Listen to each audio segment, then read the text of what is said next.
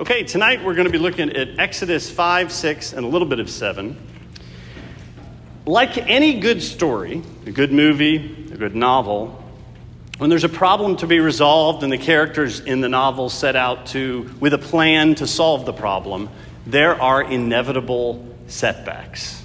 There are inevitable problems where it looks like their plan is falling apart and there's no way that it's going to be accomplished.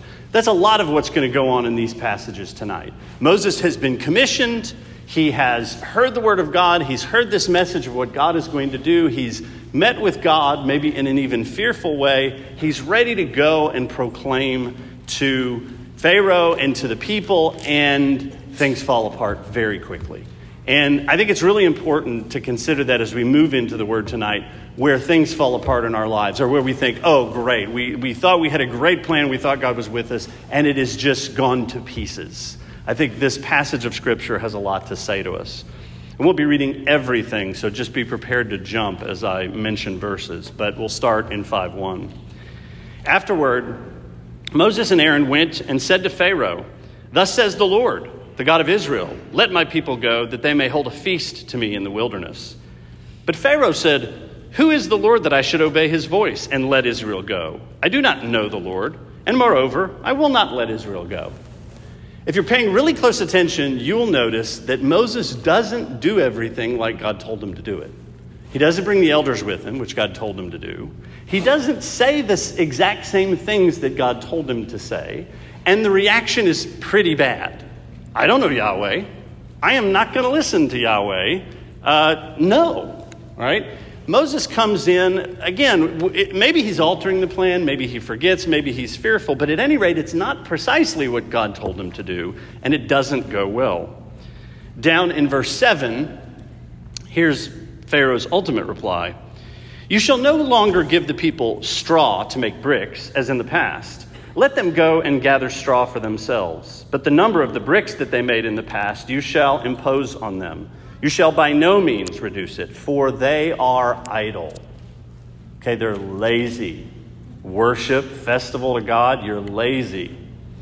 Therefore, they cry, Let us go and offer a sacrifice to our God. Let heavier work be laid on the men, that they may labor at it and pay no regard to lying words. The big question that, that Pharaoh asks is Who is Yahweh? I don't know Yahweh. I don't I'm not aware of him, and I'm not going to give him any allegiance. And notice that this was also Moses' question What is your name? Who are you? What are you like? Who is God? This is the prevailing question all through here, and God is, in part, the story of Exodus is his, him answering that question for Moses, for Israel, and also for Pharaoh. Pharaoh is going to find out who God is and what he is like. So keep that question in mind because it's going to unfold in this passage tonight and it's going to unfold all through the story of the Exodus. So Pharaoh responds to a reasonable request let my people go and worship. He doesn't say just let them go entirely, but let them go and have this festival. Pharaoh responds and he makes things worse. And I just want to point out it did not, and I don't believe it had to, go this way. Okay, there have been two Pharaohs before that the people of God have interacted with. Remember the first? It was the Pharaoh that Abraham was under when he went down there. And Pharaoh did some inappropriate things, but God sent what? Plagues. And how did that Pharaoh respond? He sent Moses or he sent Abraham out with riches. He sent him out and blessed him and said, "I'm sorry." That Pharaoh responded really well. The Pharaoh during, jo- during Joseph's time, he responded well as well, right? He welcomes them, he hosts them, he doesn't make life harder for them. And when Jacob dies, he provides all of his resources to give this royal wedding. You know, we're having this royal wedding for Elizabeth. Well, there was this royal wedding for Jacob, and Pharaoh subsidized it. So the point is, there have been two Pharaohs before who saw something about this people and blessed them and helped them. So it doesn't have to go the way it's going with this particular Pharaoh. And remember, he's not named. Okay, he doesn't get a name because, in part, of how he responds um, to God's people. So, of course, it goes worse. They have to produce the same amount of bricks, but they have to provide some of the raw materials. And the complaints go up and down. It goes to the foreman, it goes to the people, it goes to the taskmasters over the Israelites. And ultimately, Pharaoh will say, You are idle. You are idle. That is why you say, Let us go and sacrifice to the Lord. Go now and work. No straw will be given you, but you must still deliver the same number of bricks. So it's complaining all up and down the line, and Pharaoh digs in his heels. And so the people meet Moses and Aaron when they come out and this is what they say in verse 20. They met Moses and Aaron who were waiting for them. And as they came out from as they came out from Pharaoh, and they said to them, "The Lord look on you and judge, because you have made us stink in the sight of Pharaoh and his servants, and you have put a sword in their hand to kill us."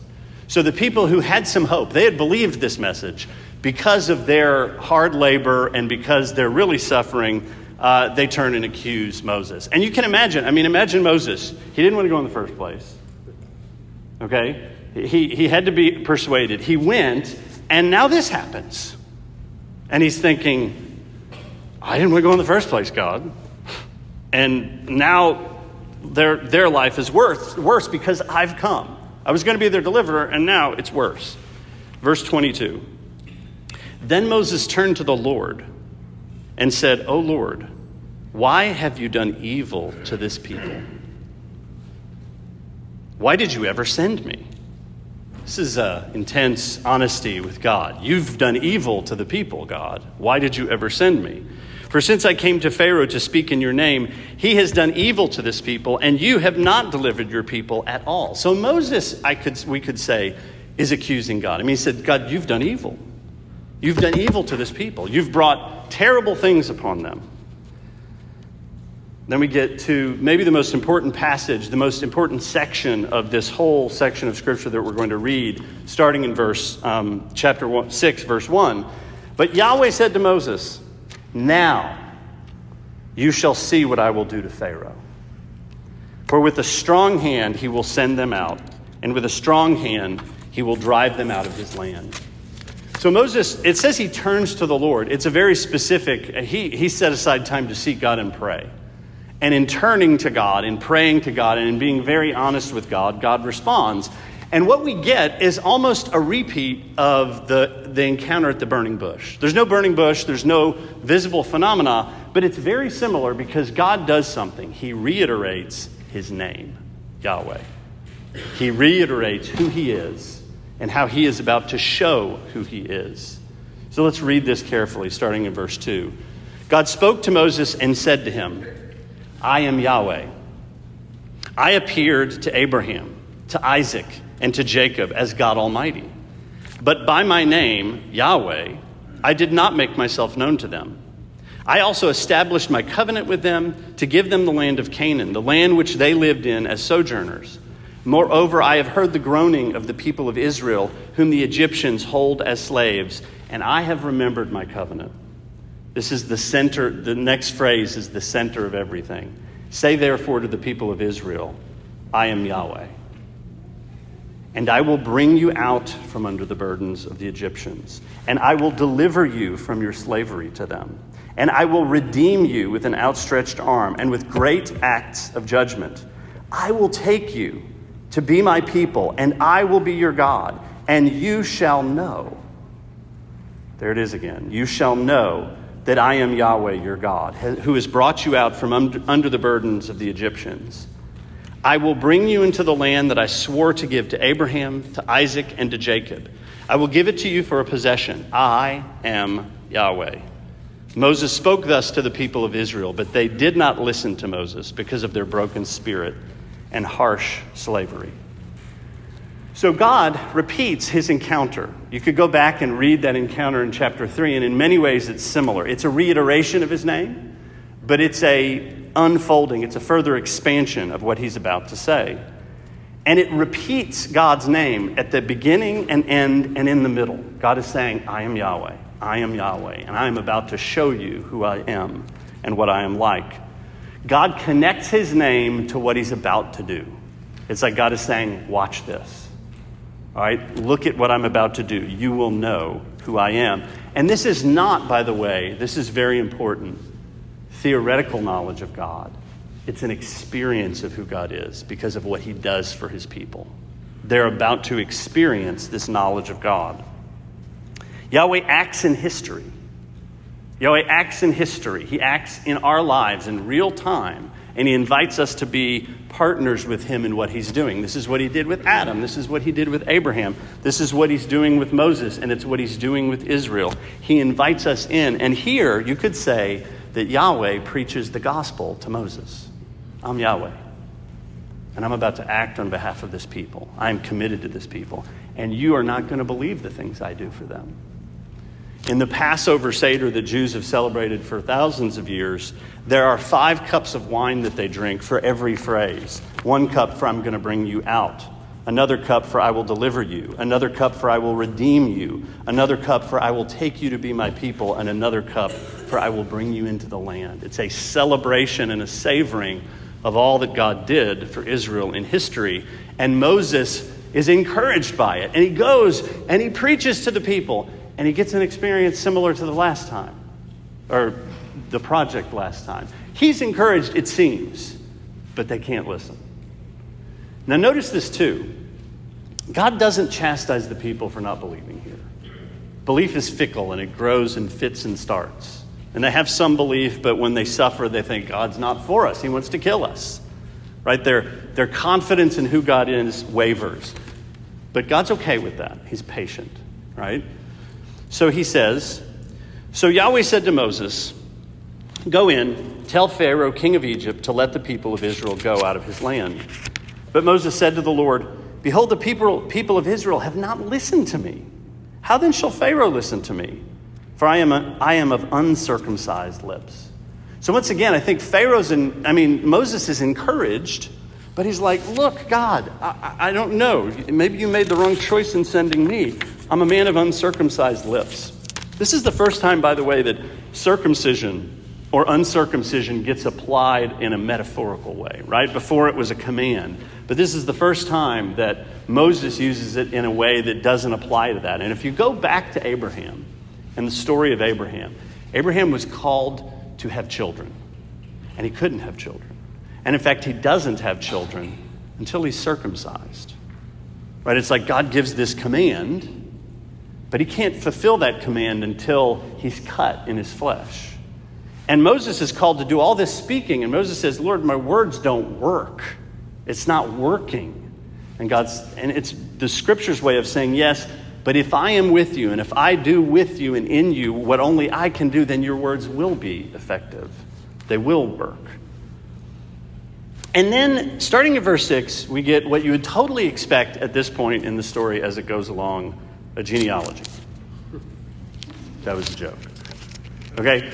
It's always worth asking why genealogies appear, when they appear, what's going on. Why would this genealogy appear here? Well, go back to Moses. Uh, the people are going to have, they're going to be really fickle in regard to Moses. But to them, he's an outsider, right? He's never experienced the suffering they're experiencing. He's an Egyptian in one sense. He's a Midianite in another sense. And finally, he comes along and promises them all these wonderful things, and their lives get worse. They don't want to listen to him. And so the question is well, is Moses, I mean, should they listen to Moses? Is Moses legitimate? So what do we have what we have here is a genealogy, and I think in part it answers those questions. Who is Moses? Why should he be listened to? If you pay attention to, the, to this genealogy, and we don't have time to read it or go into all the details, but I want to point out a couple of features. It describes the sons of Jacob, but only the first three. And it focuses on the third son, which is Levi. Now, if you'll remember, the first two sons, sort of uh, for various reasons, lose their inheritance. But it focuses on the house of Levi, which is the house of Moses. And so it's drawing specific attention to the line of Moses. So it covers those first three sons, but it focuses on Levi and the generation of the Levites. And Moses, both Moses and Aaron, who are going to be the most important in starting worship for Israel. And this is also where we find out what Moses' mom's and dad's name is. Moses' mom's name is Jochebed. and his dad's name is Amram. Jochebed is the first name in the Bible to include the name Yahweh. You know how we have names like Danielle, and that's El is God's the, the word for God, and Danielle means God gives. There's all kinds of names with El in it. Ezekiel, God gives strength, right? Um, but there are also names with Yahweh in the name. Joshua is an example. Usually, names that begin in J, they have Yahweh as a part of their name. Moses' mom is the first one to have that in her name, which is pretty interesting. It's another way the scripture is underlining I am Yahweh, and I am about to act, I am about to do something. So, at any rate, I think this passage is there to say, why should they listen to Moses? Well, Moses is of this line that God has designated to start the priestly house, uh, and that's why you should listen. All right, we'll go to um, chapter 7, and this is the last, uh, chapter 7, verse 1. This is the last section we'll read. And Yahweh said to Moses, well, I should say, just before this, Moses reiterates after the genealogy, God, I'm, a, I'm of uncircumcised lips. My words don't work, they're not helping. And this is what God says. And Yahweh said to Moses, See, I have made you like God to Pharaoh, and your brother Aaron shall be your prophet. You shall speak all that I command you, and your brother Aaron shall tell Pharaoh to let the people of Israel go out of his land. But I will harden Pharaoh's heart. And though I multiply my signs and wonders in the land of Egypt, Pharaoh will not listen to you then I will lay my hand on Egypt and bring my hosts, my people, the children of Israel, out of the land of Egypt by great acts of judgment. The Egyptians shall know that I am Yahweh when I stretch out my hand against Egypt and bring out the people of Israel from among them. So God tells Moses how it's going to go. He says, Moses, I know exactly how this is going to unfold. And I know that it looks to you like it's going terribly, but this is exactly what I expected and you need to know who I am and what I'm about to do.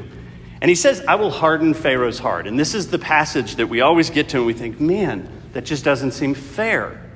If God hardens Pharaoh's heart, does he not have free will? Can he not resist? I mean, can he not resist? But remember a few things. Remember what I said before. It didn't have to go this way. There are examples of pharaohs who responded rightly to the people of God and brought blessing to the people of God. And later, there will be, there will be the emperor of Persia, Cyrus the Great, who does something very similar. He says, Oh, this is the people of God, and their God wants them to return to their land and build their temple. I'm going to give you money, and I'm going to send you on your way. So there are ways that leaders can respond that are right. So, first, it didn't have to go this way. Pharaoh, um, this Pharaoh is responding poorly. But here's the important thing to note, I think. If you pay attention to these scriptures, and we'll get into the plagues next week and all of these, but if you pay attention, in the first five plagues, it says that Pharaoh hardens his heart. And it's only in the sixth plague and thereafter that it says that God hardens Pharaoh's heart. I think the point is that Pharaoh is resistant, and God is saying, I know he's resisting. And you know what? he has free will, but he's going to resist. And after a certain point, I'm finally going to harden his heart so that he can't turn back. And so that my people are going to leave Egypt, yes, but Egypt will know that I am God. My people will know that I am Yahweh. The nations will know that I am Yahweh. So, this is what it's all moving towards. So, Exodus, in part, is not just about Israel leaving Egypt, it's about them knowing that God is a deliverer, that God moves on behalf of his people. It's about Egypt knowing, it's about Pharaoh knowing that he will act on behalf of his people. Let me draw out five observations or points or encouragements out of all this. The first one is this Who is God? What is he like? It's Moses' question, it's Pharaoh's question, it's the people's question, and I would suggest it's our question. We are all orthodox by what we say, but in our hearts and in our thoughts, we often think very poorly of God. We think He's out to get us. We think He's not powerful enough. We think He's not motivated enough. We think maybe He's not with us.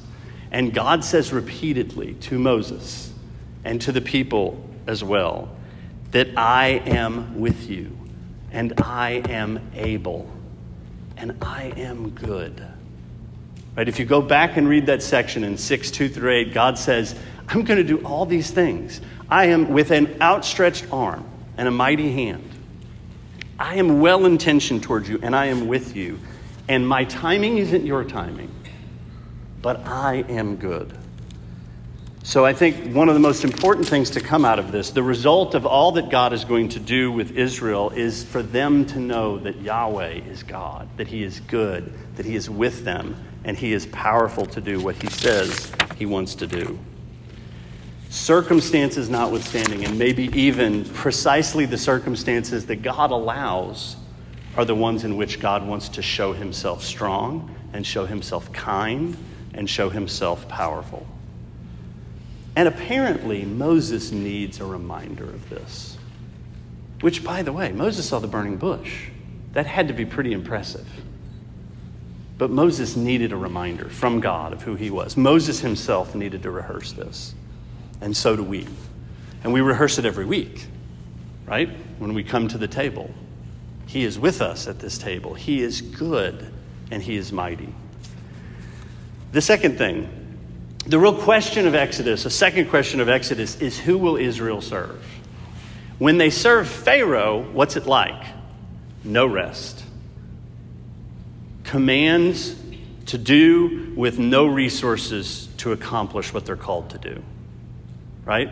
He not only demands bricks of them, but he takes away from them the resources they need to make bricks. That's what it's like to serve Pharaoh. That's what it's like to serve anything or anyone other than God. And this is the important place in which we have to put the teaching of Sabbath. I know we, as modern Americans, think of Sabbath and we can sometimes get in the mode of thinking, oh, it's one of those rules and how do we make this happen, yada, yada, yada. Can you imagine what these guys thought of Sabbath when it came to them? Those who had been told to make bricks and not given the resources to do it and not given a break and beaten to death when they didn't accomplish it. And then God says, Rest, my people. Rest. So the question is who are they going to, going to serve and what is it like? You serve Pharaoh, it's toil, toil, toil. You serve God, you serve Yahweh, it is rest for your soul. Okay, and again, this is where Jesus' words when he says, Come to me, all who are toil and are heavy laden and I will give rest for your soul. All right, God, when we serve God, it gives rest. So the question is who they're going to serve. And what is it like to serve Pharaoh or any other earthly tyrant, or what it's like to serve Yahweh. The third thing breakthrough. The turning point often happens at the edge of despair. Okay, and this is not just good books and not just good movies, it's reality. It's reality. It got worse for them, but it got worse for them before God acted in a mighty way to deliver them. And they gave up hope, but I think the scripture would tell us that we're not supposed to give up. We're not supposed to lose hope. We're not supposed to go to that place.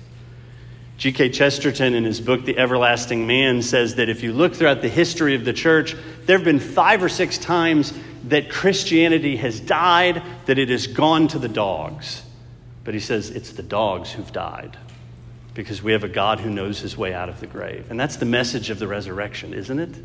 The message of the resurrection is it's all lost, it's all over. The plan has not succeeded, it's not going to work. And then God acts, and then God moves. And so I think Moses is learning this, and Israel is learning this, and we're called to learn the same. Maybe there's something that God is doing in our lives or wants to do, and we've begun and we've given ourselves to it, and it's not working. Well, there's precedent for that. And we're called to recite who God is and stick to what He has said and trust that He knows His way out of the grave. Amen? The fourth thing working with the uncircumcised. God always does this. He always works with the uncircumcised. And I believe He precisely tells His people to do things that they cannot do. Abraham, have children. He cannot have children until he's circumcised. Moses, be a man of words. Moses can't do it unless God does something.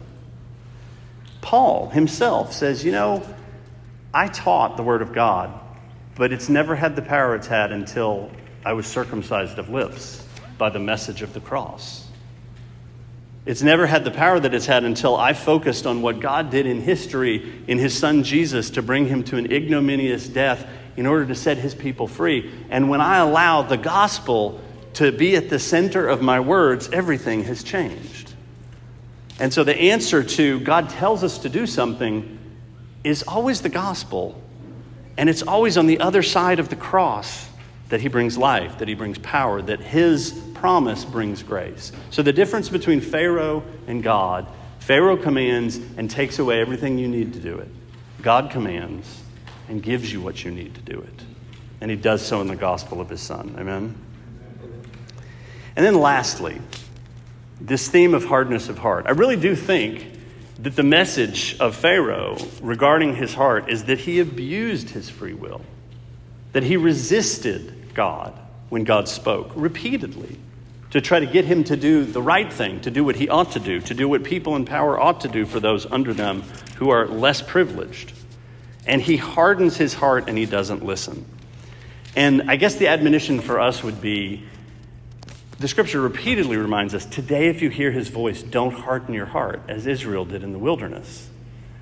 And for us in all of our lives to open up our hearts to what the Holy Spirit might be trying to say to us in various ways and by various means. As we read the story of the Exodus, remember the principle that you don't always think you are the right person in the story. Right? We all assume we're, maybe we read this and we assume we're Moses because we're a leader type. Maybe we're Israel, groaning under slavery. But maybe we're Pharaoh. Maybe we don't have the power and the authority that Pharaoh had, but maybe in this story and maybe at this time the Spirit would tell us we're Pharaoh and we're hardening our heart against some way in which God wants to speak to us. Now, I don't have the answer to where we all are, but the Word of God has the answer. It's quick and active and sharper than any two edged sword. And the Spirit knows where to push and where to press and where to cut in order to soften our hearts and to get us to listen to His voice. So we're going to come to the table tonight, but I thought.